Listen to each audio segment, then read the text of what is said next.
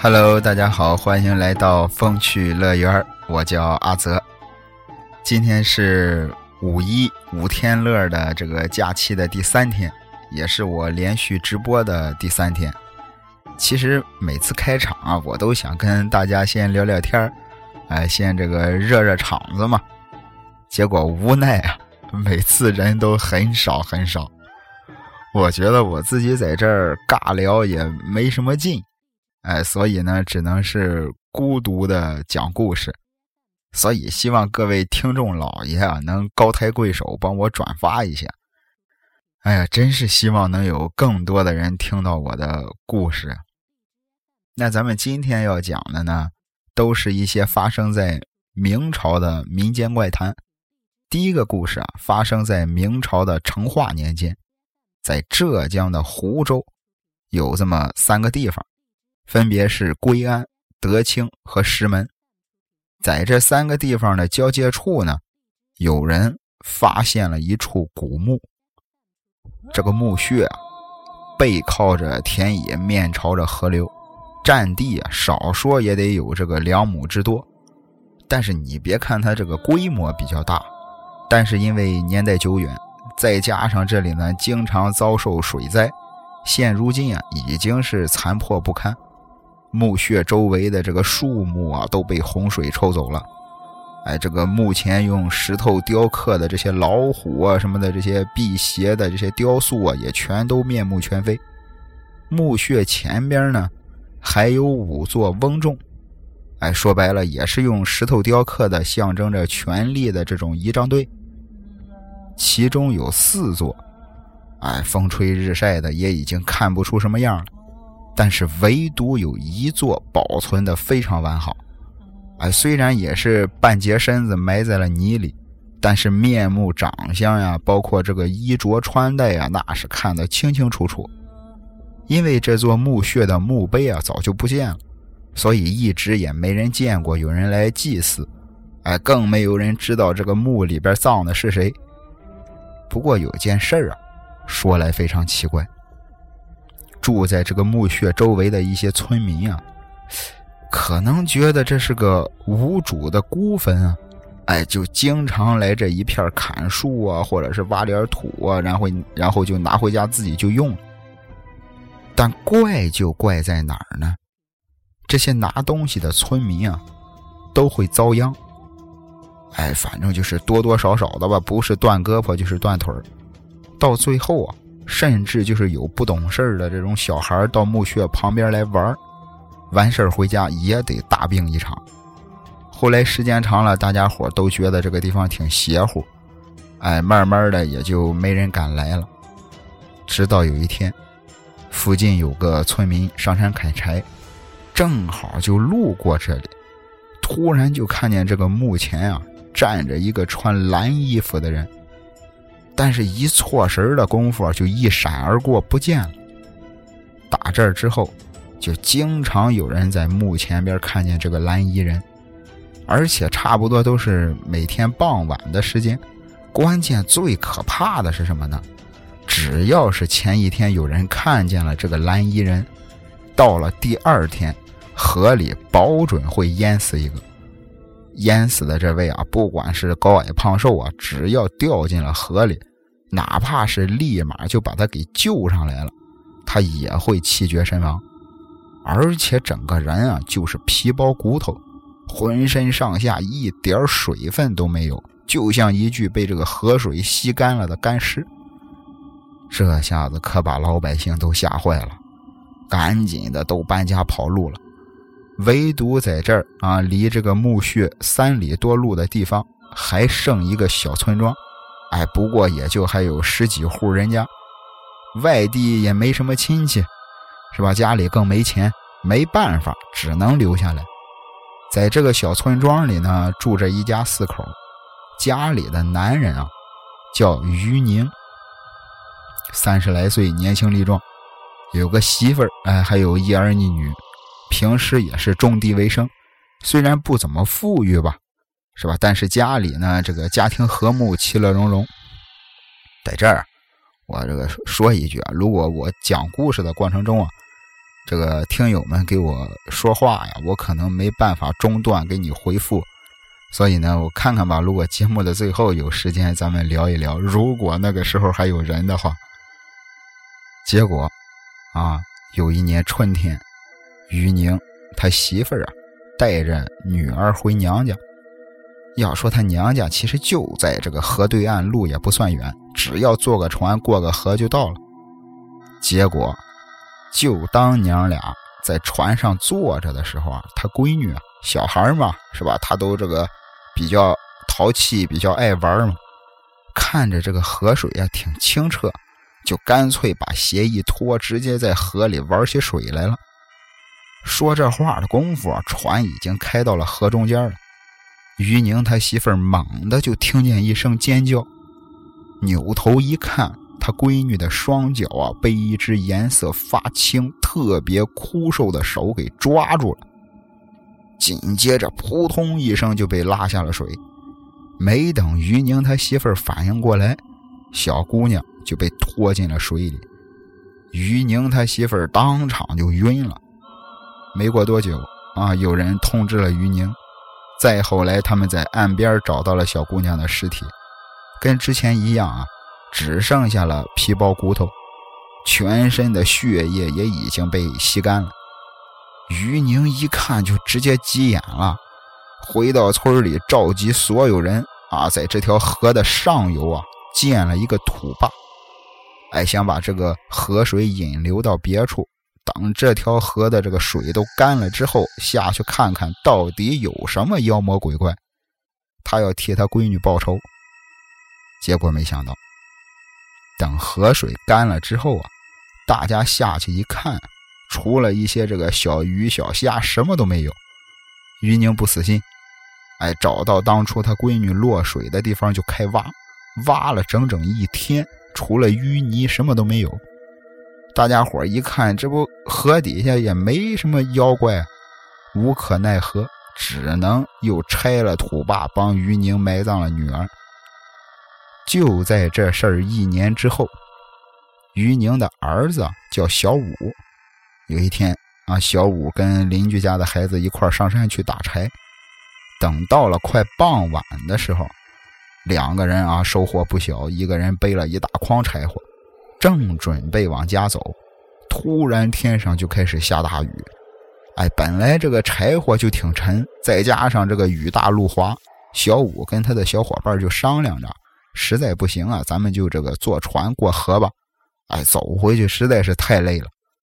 结果正商量着呢，就看见这个河面上有一个木筏，筏子上站着个人，哎，穿着蓝颜色的衣服，头上。带了个大斗笠，小五就赶紧把他叫过来。但是等离近了一看啊，他这个竹筏呀又小又窄，加上乘船的人最多能再上一个。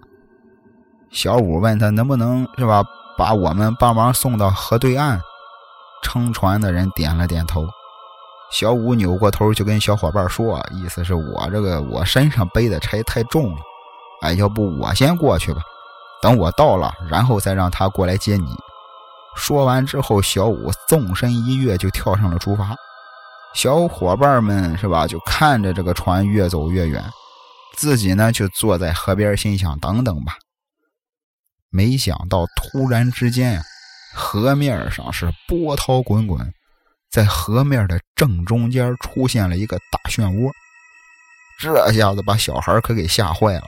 后背上哗哗的直冒冷汗，紧接着就看小五坐的那个竹筏一下子就不见了。当时这小孩以为自己看花眼了，就赶紧使劲揉了揉眼睛，再看河面上已经是风平浪静，哎，就跟刚才什么都没发生过一样。可问题是，竹筏和小五都不见了。小孩赶紧一路连滚带爬的回了村子。于宁听说之后都快崩溃了。去年死了闺女，是吧？今年儿子又遇上这么个事儿，不行，生要见人，死要见尸。于宁叫上村里边几个胆儿大的，坐着小船哎，在绳子上绑上个大铁钩，在河里开始打捞。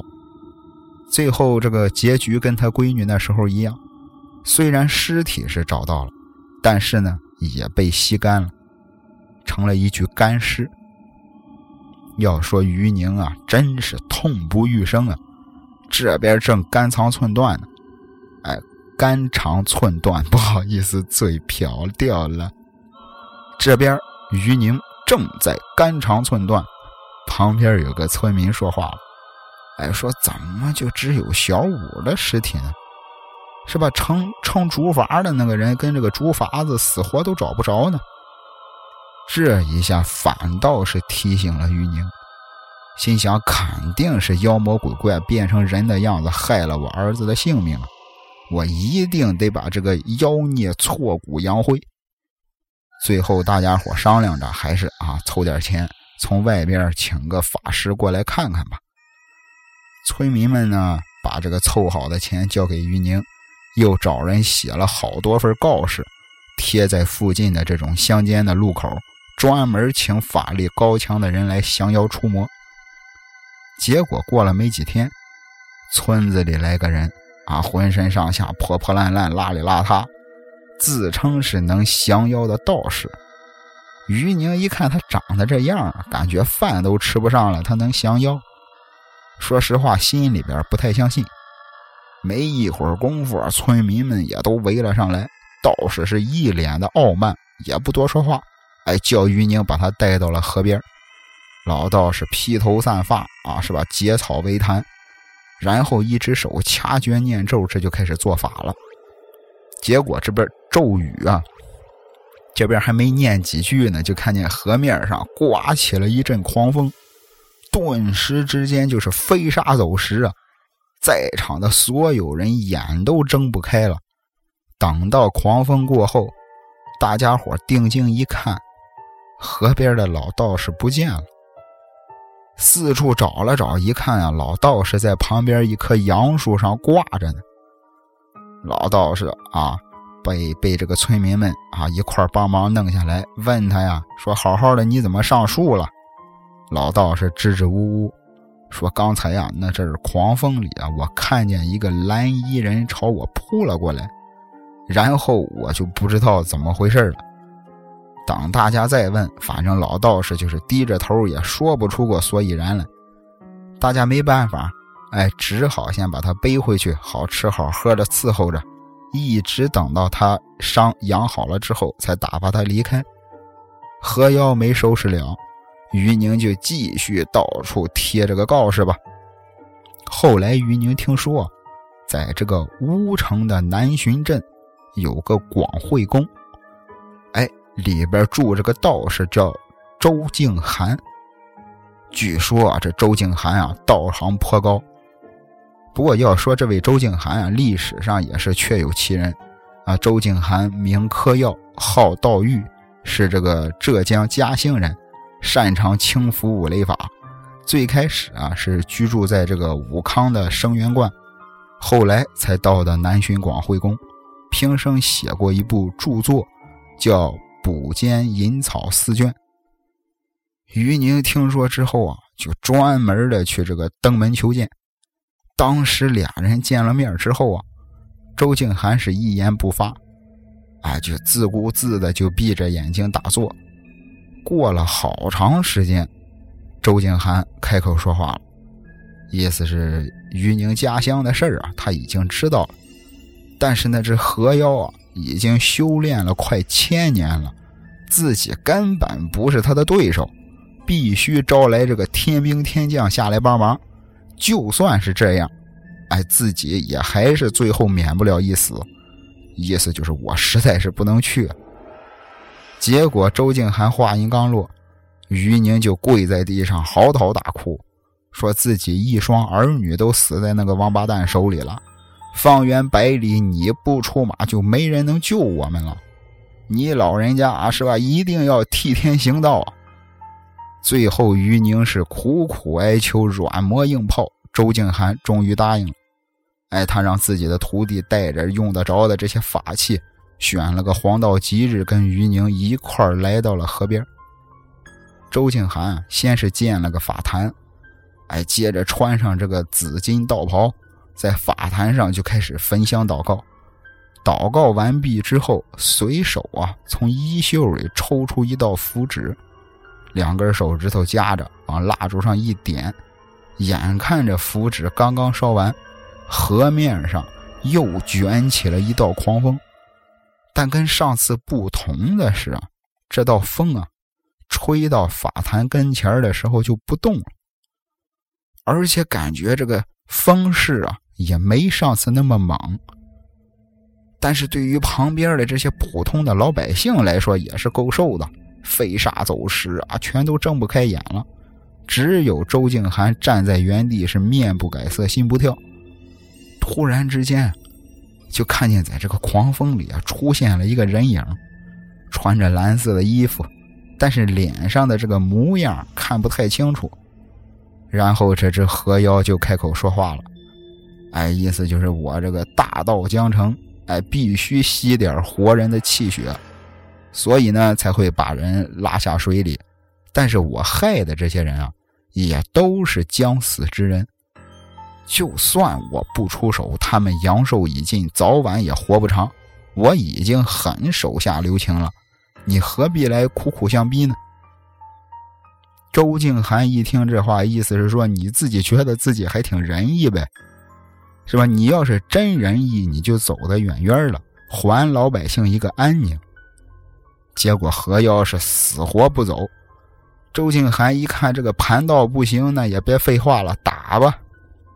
紧接着就伸出手臂，以指为笔，在空中啊奋笔疾书，随后低头喝了一口面前的符水，张嘴就往空中喷。结果没想到把何妖给喷笑了。意思是你周静涵才修炼了三世都不满四百年，我这我都快一千年了，你不是个你打不过我的。说完就朝周静涵扑了过来。周静涵不慌不忙，哎，是这个盘膝而坐，从怀里啊掏出来一块黑漆红面的令牌，捧在手里，就看见那团狂风啊吹到法前跟前，吹到。就看那道狂风啊，吹到了法坛跟前，是左右徘徊，不敢上前，最后啊，就钻进了水里不见了。这场斗法算是告一段落了。周静涵慢慢的走下法坛，哎，于宁赶紧的上来扶他一把。周静涵就吩咐于宁啊，哎，让他准备一间这个干净的屋子，备上一桶清水，周静涵要住进去。每天也不用送饭，但是千万不要让人打搅他。哎，他闭关九天，恢复好了之后再出来跟那只河妖重新开战。于宁二话没说，哎，全都按周静涵吩咐的办了。时间一晃而过，转眼九天过去了。周静涵第二次来到河边，哎，准备再一次的开坛擒妖。一切准备妥当之后啊。周静涵站在法坛上，从袖子里啊掏出一张符纸，这边符纸刚刚烧完，就看见河面上就跟开锅了一样，河水一个劲儿的翻滚，随后一阵狂风朝着法坛就冲了过来。这一次，周静涵还没等他冲到岸边，抬起右手就把食指咬破，瞬间指尖呀一道鲜血激射而出。紧接着，他伸出手臂，哎，在空中用血水画符。突然之间，空中啊，立马就乌云密布，雷声滚滚，天地为之变色。周静涵仰天大喊：“伏魔大帝何在？”话音未落，就看见天上射下来一道闪电。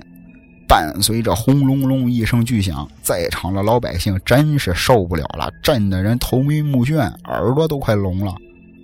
过了片刻之后，天空乌云散尽。这个时候啊，大家看见这个河岸边上趴着一个东西，跑过去一看，是一尊石像，但是呢，就剩下一半了伤口啊，就跟让刀劈的一样。而且呢，还不时的往外边渗血。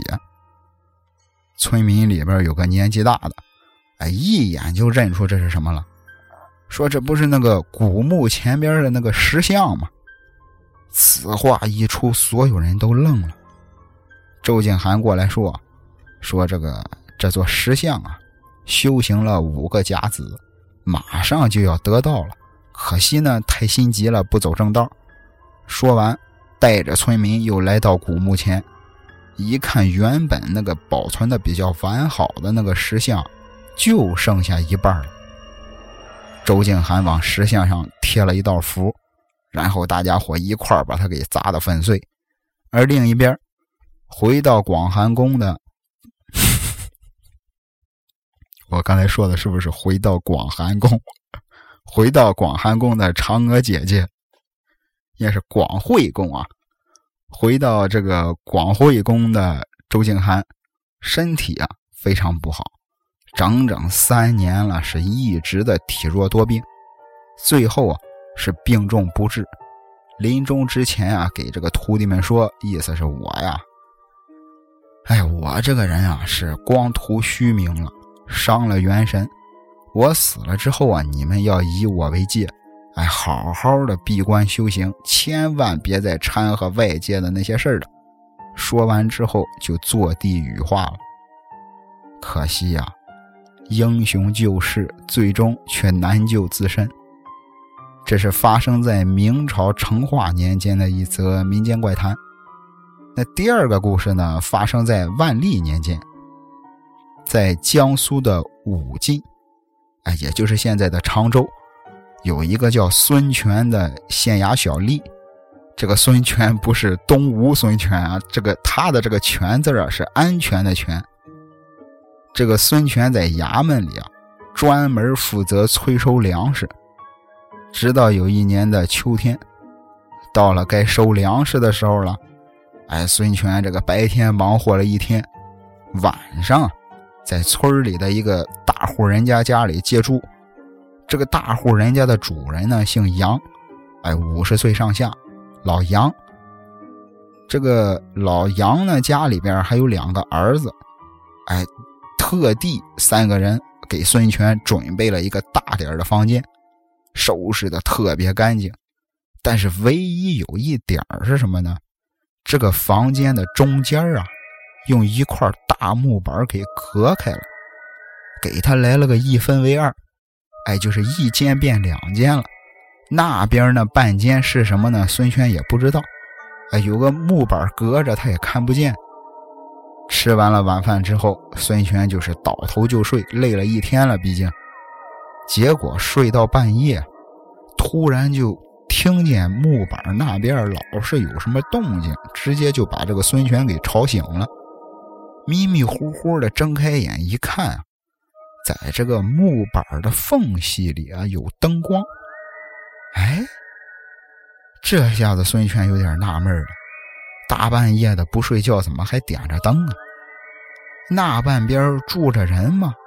要是有人住的话，这个杨老头肯定会跟我交代一下的。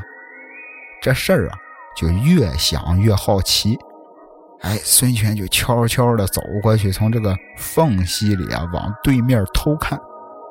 结果不看不要紧，这一看就直接吓了他一哆嗦。隔壁那半间屋里啊，就在房间的正中间，放着一口黑漆棺材。棺材的前面点着一盏小油灯，顺着小油灯的光啊，往旁边一看，旁边啊坐着一个女的，穿着一身的红衣服，背对着孙权，在那不紧不慢的梳头呢。你想象一下这个画面啊，一口棺材旁边坐了一个穿红衣服的女的，背对着你梳头。谁看了谁不害怕？结果孙权这边正有点不知所措的时候，就看见梳头的那女的，慢慢的把头转了过来。孙权定睛一看，我的个亲妈妈，差点没把他尿给他吓出来。这个女的脸上长着薄薄的一层白毛，俩眼珠子都凸出来了。舌头在外边伸着，一嘴的獠牙。孙权一下子浑身的这个汗毛直立，一下没忍住喊了一嗓子。这下可麻烦了。女鬼听见了声音，起身就朝木板扑过来了，两个手上的这个大长指甲直接就插到了木板上，吓得孙权一屁股就蹲地上了。抬头一看啊，感觉这个木板啊马上就要倒，赶紧连滚带爬的就往门外跑，结果没想到房门就是打不开。哎，死活拉了半天，就是纹丝不动。孙权实在没办法，就开始喊救命。最后这个嗓子都喊哑了，也没人来救他。眼看那个大木板就要塌了，房门又打不开，正着急的时候，扭头一看，在墙角里啊有一个空的大米桶。孙权想都没想。拿起米桶倒扣下来，把自己罩在了米桶里，一点声音都不敢出。就在这个时候，就听见“咣当”一声，木板被女鬼推倒了。紧接着就是一阵女人的脚步声，就听见这个脚步声啊越来越近，越来越近，最后站在了米桶旁边。孙权在里边大气儿都不敢喘一口。突然之间，木桶就开始摇晃，感觉啊，就是有人想把这个木桶给推倒。孙权在木桶里边手脚并用，使劲顶着木桶的四个角，十根手指头死死的就抓着。就这么僵持了得有好大一会儿之后，万幸米桶没被晃倒，而且外边也没动静了。这边孙权啊，刚想喘口气儿。就听见外边老是有那种咯吱咯吱的响。孙权明白，这是女鬼在外边用牙啃木桶呢。要是等女鬼把木桶啃烂了，自己的小命也就不保了。但是他在木桶里边呢，又什么都干不了，只能硬着头皮听天由命了。就在这危机时刻，突然听见。传来公鸡打鸣的声音，鸡叫三遍之后，木桶外边就没动静了。但是孙权也不敢马上就出去，还是蹲在这个桶里边硬扛着。等到天光大亮，外边杨老头啊过来叫这个孙权一块吃早饭。结果进屋一看，一具穿着这个红衣服的女尸躺在屋子中间。当时吓得老头差点没背过气儿去。杨老头二话没说，扭头就跑啊！过了好半天，杨老头带着俩儿子回来了。三个人互相壮着胆子又进到了屋内。那具女尸呢，还是跟刚才一样，哎，躺在屋子中间。哎，说这个孙权上哪儿去了？这边正纳闷呢，杨老头他大儿子看见了那口米桶，哎，已经被咬了一个大豁口了。把米桶抬起来一看，孙权在里边早就晕了，赶紧扶起来给灌了碗姜汤，慢慢的算是缓过劲儿了。杨老头最后就把这个事情的真相告诉了孙权，说是这个屋里的女尸啊，其实是他儿媳妇儿。前两天，哎，因为儿子跟他儿媳妇两口子吵架，儿媳妇想不开就给上吊自杀了。棺材呢，就放在孙权的隔壁。当初是因为害怕吓着他，所以就没给孙权说。当天中午，哎，杨老头就从城里请了个道士，准备把尸体处理掉。把女尸抬出来一看，不光脸上长着白毛。身上也长满了白色的细毛，舌头在外边伸着，牙上还带着米桶的一些木屑。后来请来的道士说：“说这种啊，就是刚刚转变成僵尸，还没来得及这个伤害人命的。世上称这种僵尸叫白僵。”那今天的第三个故事啊，很有意思。跟上边孙权这个差不多，也是有惊无险的故事吧，叫罗大胆抓鬼。说同样是在明朝的成化年间，山西的五台山下有个小镇叫罗家店。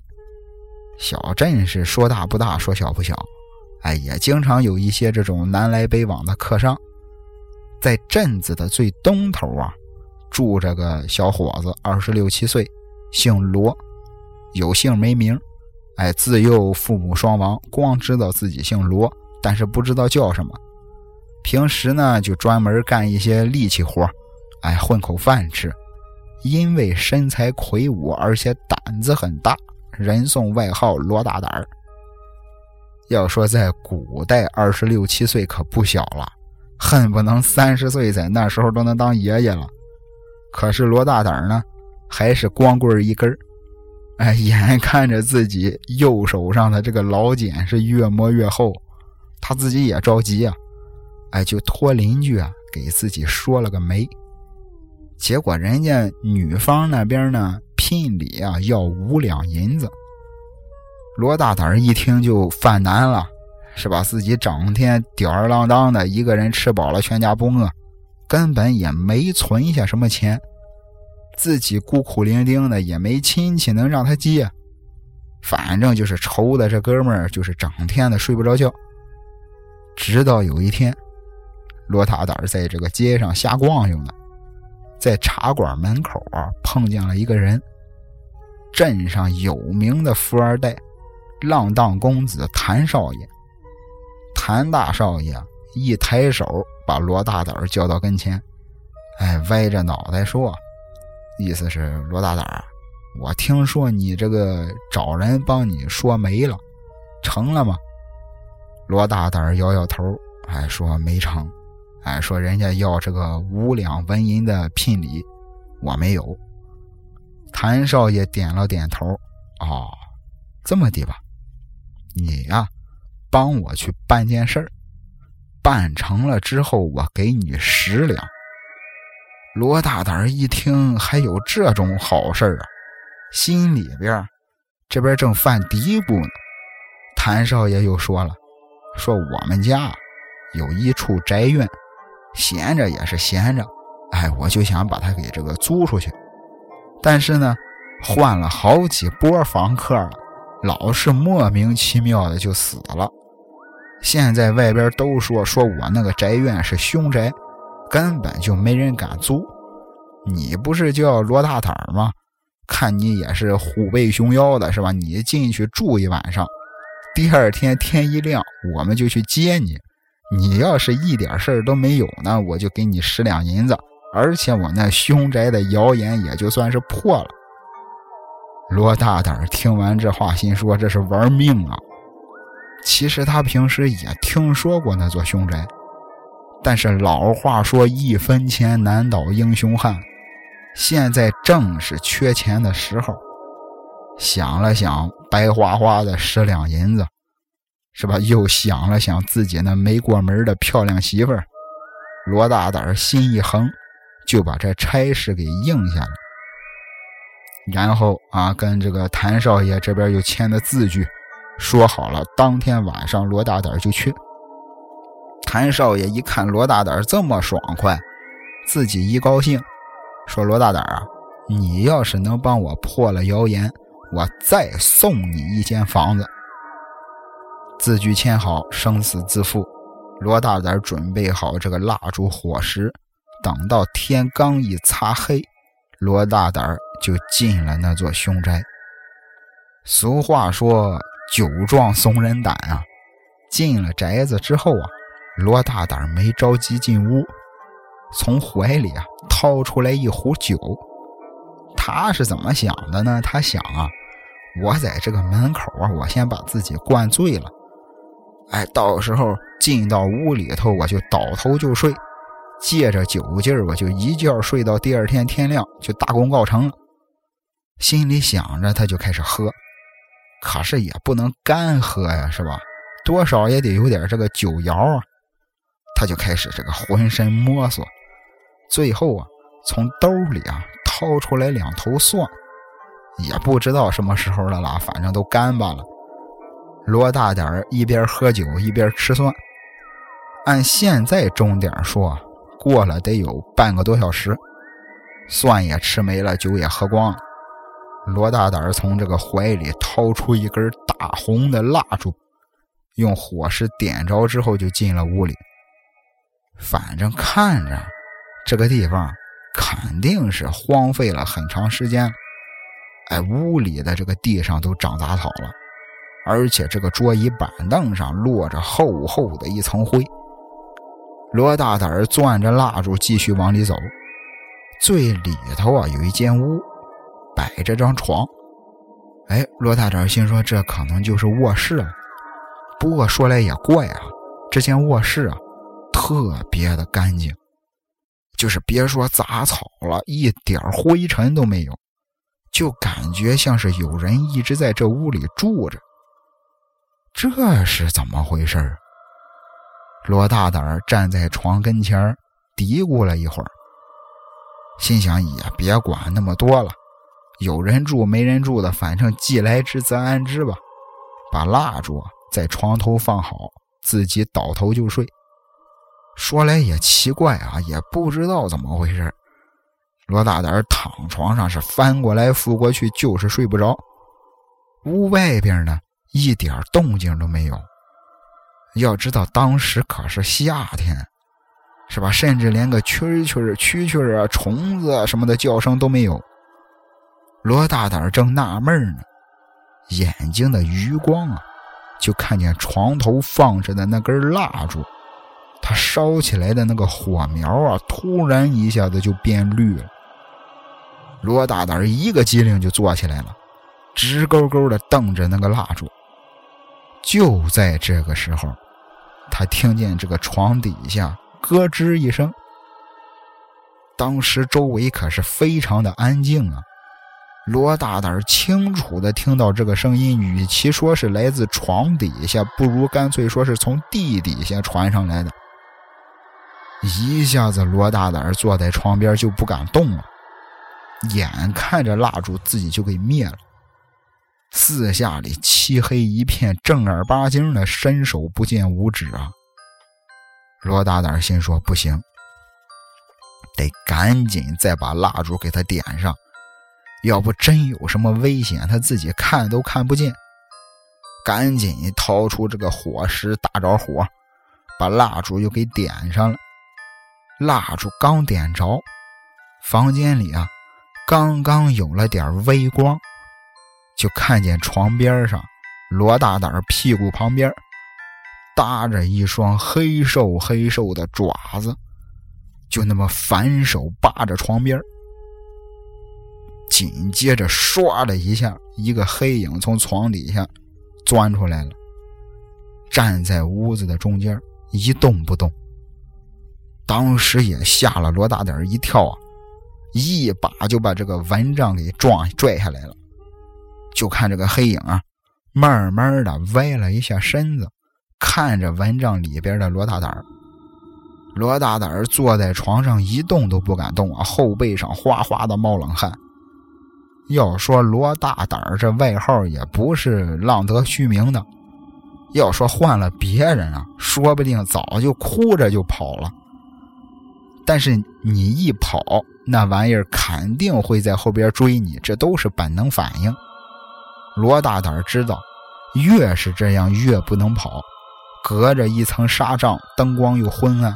虽然罗大胆看不清对方是什么东西，可对方也看不清楚罗大胆。两个人就这么僵持住了。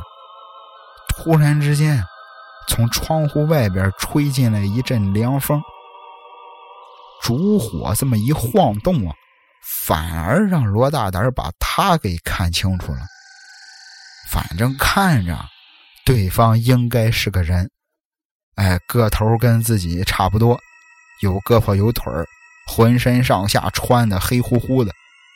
但是两个眼睛啊，有时候会泛点红光。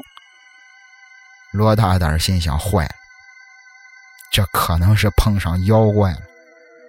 你想想，正常人哪有红眼珠子的？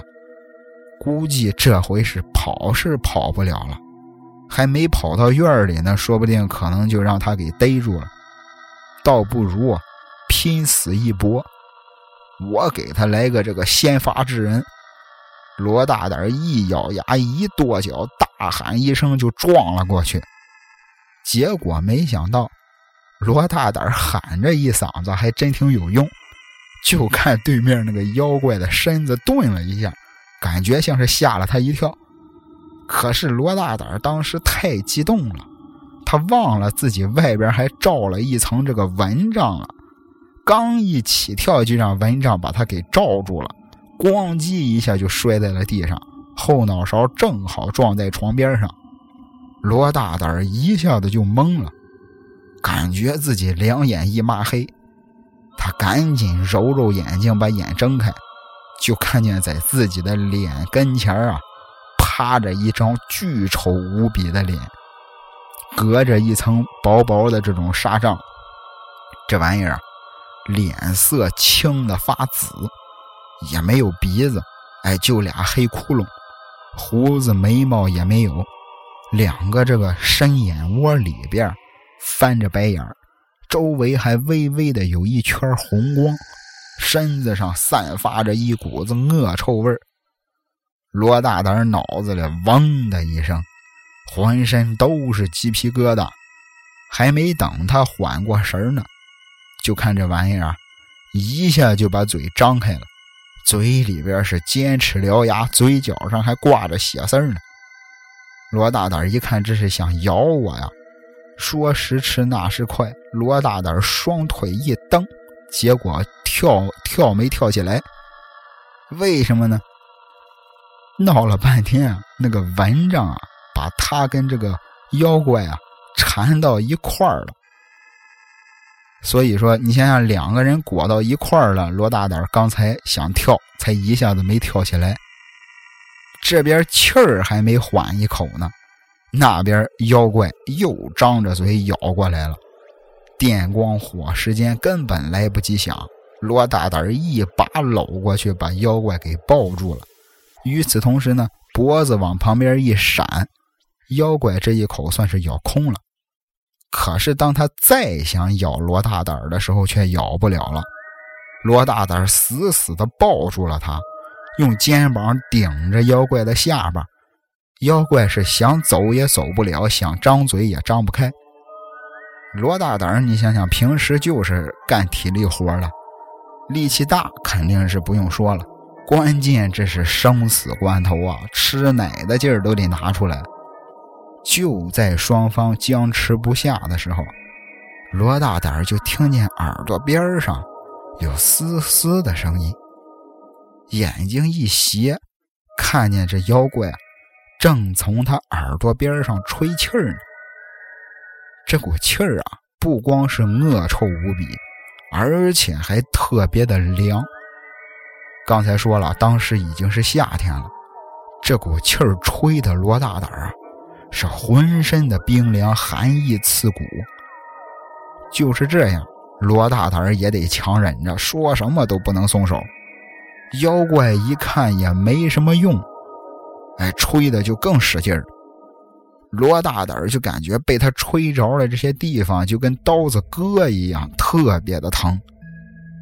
罗大胆心说：“你吹老子，老子也他妈吹你！老子是童子之身，是吧？我这可是至阳的阳气。”紧接着，罗大胆一扭头，对着妖怪的面门就是一顿吹。这口气儿要说也挺够劲儿的。是吧？你想想，又是蒜味儿，又是酒味儿的，妖怪坚持了没一会儿，就把头扭到一边去了。罗大胆一看，也还还真挺管事儿，哎，于是乎就鼓足了腮帮子，就开始催。罗大胆心想：我一定得坚持住啊！啊，幸好现在是夏天，天亮的比较早，坚持到天亮，是吧？谭少爷他们来接我，我就算是得救了。那接下来的这个画面啊，你可以想象一下，就是一人一鬼紧紧的拥抱在一起，时不时的还互相吹气儿。就这样僵持了也不知道有多长时间，罗大胆腮帮子都吹麻了。可是妖怪又不觉得累，是吧？眼看罗大胆是吹也吹不动了，俩胳膊也快没劲儿了，熬了一晚上也没合眼，马上就要崩溃的时候，就听见窗户外边传来了一声鸡叫，紧接着东方发白，马上就亮了。而这边妖怪呢，也是动作越来越慢，慢慢的就僵住不动了。罗大胆一看妖怪不动了，自己也实在是支撑不住了，两腿一伸，晕了过去。等到天光大亮，谭少爷啊带着他那些马仔们就来了，满院子里喊罗大胆也没人应声。谭少爷心想：坏，哎呀，怕是要出人命了。赶紧踹开房门，带着这些大家伙，带着他这些小马仔都冲了进来。等他们走到里屋卧室的时候，全都傻眼了，就看见罗大胆啊，死死的抱着一具僵尸，俩人外边还裹着一层这个纱帐，也没人敢过去看看罗大胆是死是活。呼啦一声，全都连滚带爬的跑了。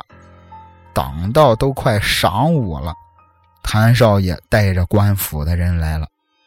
哎，几个衙役过去想把这个罗大胆跟僵尸分开，使了使劲发现根本分不开。罗大胆两个胳膊都僵住了。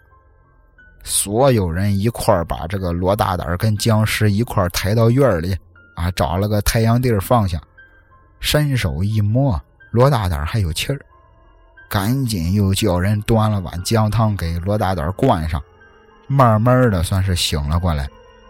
衙役问他这是怎么回事啊？啊，罗大胆呢就把这个昨天晚上的经过说了一遍，又叫人一块把这个里屋卧室的那张床搬开，发现在这个床底下有一个大洞，大家伙就顺着洞口开始往下挖，最后。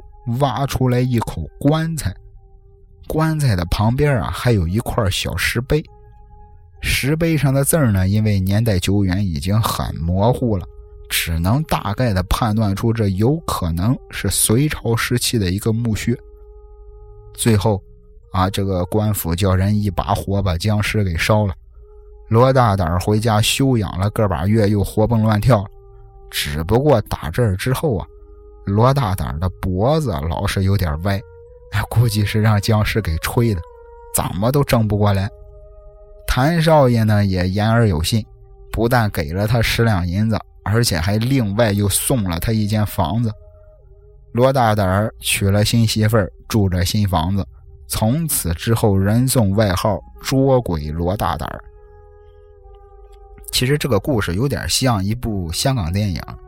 一一部老电影，洪金宝演的《鬼打鬼》，我不知道你们有没有看过。其中有一段也是洪金宝跟人打赌，哎，说这个自己胆儿大，要去这个凶宅里边住一晚上。不过其实也是有很多的这个具体的细节还是不太一样，但是类型都差不多。那今天的第三个故事啊，有点意思，其实也算不上是故事了，我觉得是。怎么说？传闻吧，啊，是我看的一个野史笔记里边的一个小传闻，跟鼓有关，不是咱们平常见的那种敲的鼓啊，是过去云南啊、福建这一带的一种巫术，也叫蛊术。据说啊，我也不知道真的假的，反正都这么说，在福建有一种蛊叫蛤蟆蛊。只要是养这种蛊的人啊，能一夜暴富。但是有意思的是什么呢？就是这个蛊的这个施展方法特别缺德。哎，不过好像是蛊术，好像是都挺缺德的。不过这个蛤蟆蛊啊，就是施蛊的这个人啊，他会先往大街上扔一串钱。哎，如果旁边过路的人看见了，心生了贪念了。把这串钱给捡走了，那你的财运也就都归扔钱的那个人了。除此之外啊，关于这个蛊还有一种说法，开头都差不多，哎，也是有人往大街上扔了一串钱，哎，或者是扔了点比较值钱的东西，但不同的是呢，在这串钱或者是这堆东西里啊，会夹着一张纸条，纸条上写着养蛊或者是用蛊的方法。你想想这事儿啊，本来蛊术就是歪门邪道。而捡钱的人呢，肯定是心里边多少有点邪念的人。这种事儿有一个专业名词叫送蛊。按咱之前说的，刚才说的这个养蛤蟆蛊能一夜暴富，怎么还有人要送蛊呢？闲钱多了要把蛊送走呢？这个咱一会儿再说啊。先看另一边，把钱捡回家的人怎么办呢？一看纸条上是吧，写着。养此蛊者能一夜暴富啊！我觉得十个人得有八个愿意尝试一下，然后就按照这个纸条上写的步骤，一步一步的开始，先把这个家里的庭院到处都打扫干净，然后找一个最干净的地方，把这个蛊给供奉起来。这其中啊，有一点很重要啊，养蛊的人必须虔诚。怎么才叫虔诚呢？就是除了古神之外啊，不能再有其他的信仰了。哎，什么这个道教、佛教、儒家呀，这些一概不行。而且每个月啊，都有这么几天准时准点的，古神会往外排便。就是古神的粪便啊，看上去就跟鸟粪一样白色的。养蛊的人呢，用小竹片刮一点蛊神的粪便，拿着这些粪便就可以去这个祸害人了。但是还有一个规定，下蛊的日期啊，也是每个月就那么几天，其他的日子都没用。至于这个下蛊是怎么个下法呢？可以把这些粪便啊放在食物里，啊，也可以放在别人衣服上。中了蛊的人呢，大多数啊都会先打一个喷嚏，打完这个喷嚏，说明蛊虫已经进入了五脏六腑了。刚开始的时候就是觉得头晕腹胀，紧接着用不了多长时间，就感觉自己肚子就跟这个针扎剑绞一样的剧痛。等到时间一长，蛊虫在人体内把内脏血肉都吃的差不多了，这人也就完了。你想想吧，是吧？这就相当于是从里边把人给掏空了，感觉身体被掏空。所以人的这个死状啊，被这个蛊术害死的这些死状都是凄惨无比的。但是下蛊的人还要注意一件事儿：如果你把蛊啊。下在了这个食物里，如果这个被害对象呢没有马上就吃，过了一晚上，等到第二天，你下的这些蛊虫啊就会自己从食物里再爬出来。那话说回来啊，下蛊的这个人怎么凭借这个蛊术发财呢？关关于这件事儿啊，有这个两种说法。一个是什么呢？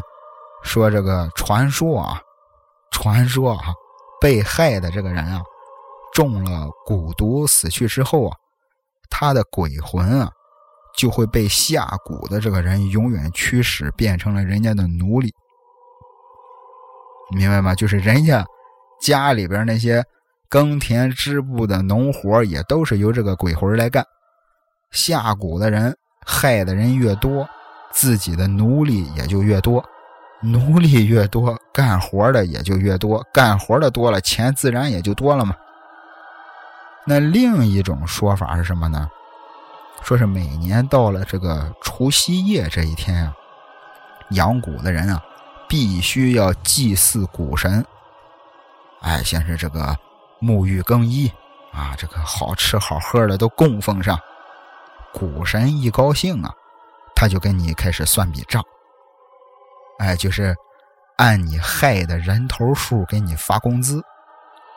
哎，比如说这个今年害死了一个衙役啊，就是古代衙门里当差的啊，这个人啊，按这个人头给你发五两白银，或者是又害死了个当官的啊，那算这个五十两。总之就是被害死的人的这个社会地位越高，这个官越大，股神给的钱也就越多。那说到这儿是吧？刚开始的那个问题应该有答案了。既然这事儿这么挣钱，这么发财，为什么是吧？有人还不愿意养了，还要送人呢？而且送股也有送股的规矩，不是说是你想把蛊送走就送走了，我不养就不养了。你必须先把这个之前的账给还上。之前你下蛊害人，蛊神不是给你发过一些工资吗？你得把那些工资再翻一倍的还给股神，然后才能送蛊。你可以仔细的想想这事儿啊，养蛊害人挣钱这事儿，它是个无底洞。关键是是人都贪，不会说是有人嫌钱多的，但是想要更多的钱。那就得越玩越大，害的人就得越来越多，而且地位也得越来越高。就是被害的这个人，人的贪念是控制不住的。刚开始啊，你用这个蛊术害死了一个老百姓，死了个老百姓，可能古代那些官府啊，说实话装装样子，可能也没人真管。但是如果有一天死了个县太爷，你看有人管没人管？到时候那日子过的，即便是再有钱，也是整天的提心吊胆的。到时候这个股神就成瘟神了，就想赶紧给他送走，我自己图个安心了。这是福建一带的蛤蟆骨。那在云南啊，同时期也有一个跟它类似的蛊术，也是能让人发财的，叫金蚕蛊。其实喜欢看这个武侠小说的，应该会有印象吧？那个那个《倚天屠龙记》里就有一段金蚕蛊的描述，说这个华山派的这个掌门人鲜于通中了蛊毒之后，就是求生不得、求死不能的，痛苦无比。本来是想要这个用这个金蚕蛊害别人的，没想到反受其害。那在云南一带啊，养这种金蚕蛊的人啊，必须要在。端午节的那一天，在山上抓来一些野生的毒蛇呀，或者是蝎子呀，什么癞蛤蟆呀，总之就是各种有毒有毒的这些小动物吧，把它们都放在一个罐子里，让他们互相的搏杀，最后罐子里活下来的那一个就是金蚕蛊。所以说，这个金蚕蛊啊，你听这名字叫金蚕，其实并不是只用这个毒蚕做成的蛊。那接下来就跟这个那个那个福建的蛤蟆蛊一样了，也是找个干净的地方供起来。唯一的区别是什么呢？就是这个金蚕蛊啊，必须用一些布匹来喂养。就是普通的布还不行，必须是那种五彩的、非常好的那种大花布。这样一直喂，一直喂，喂上个三五年就成功了。但问题是，你怎么就知道它养成功了呢？很简单啊，找个人试试呗。下蛊的时候跟蛤蟆蛊一样，也是把这个金蚕蛊的这个粪便下到别人的食物里。如果这个人中蛊了，立马就会肚子疼，而且是呕吐不止。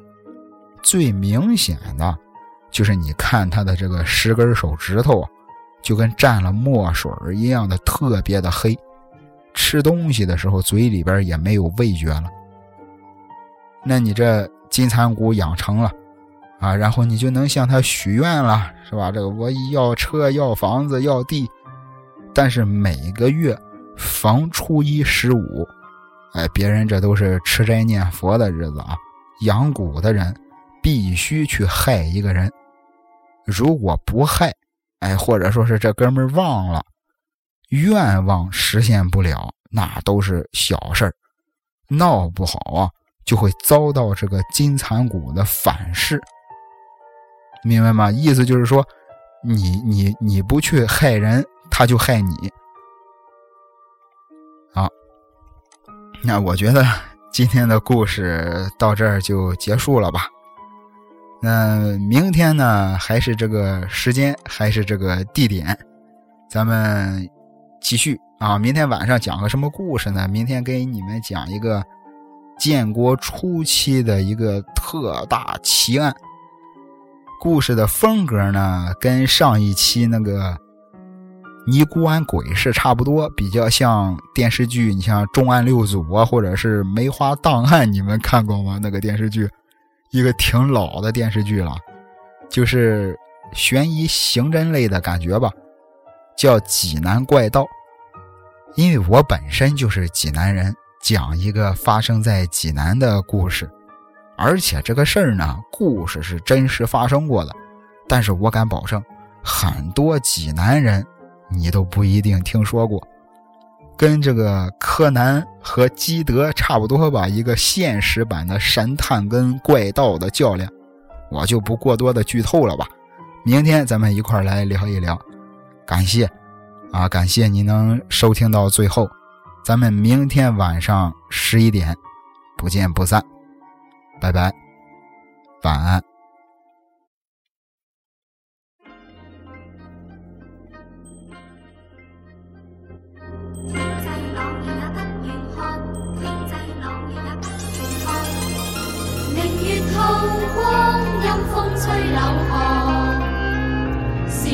鬼觅哀郎。谁人愿爱凄厉鬼新娘？陪伴女鬼，深宵偷拜月光，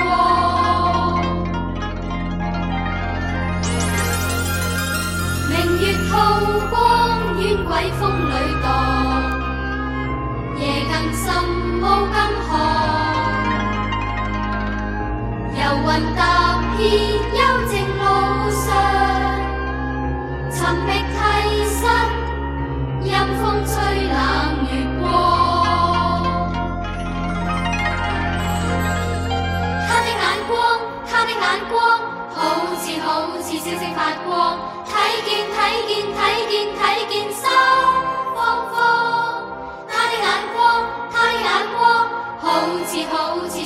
发光，睇见睇见睇见心更慌。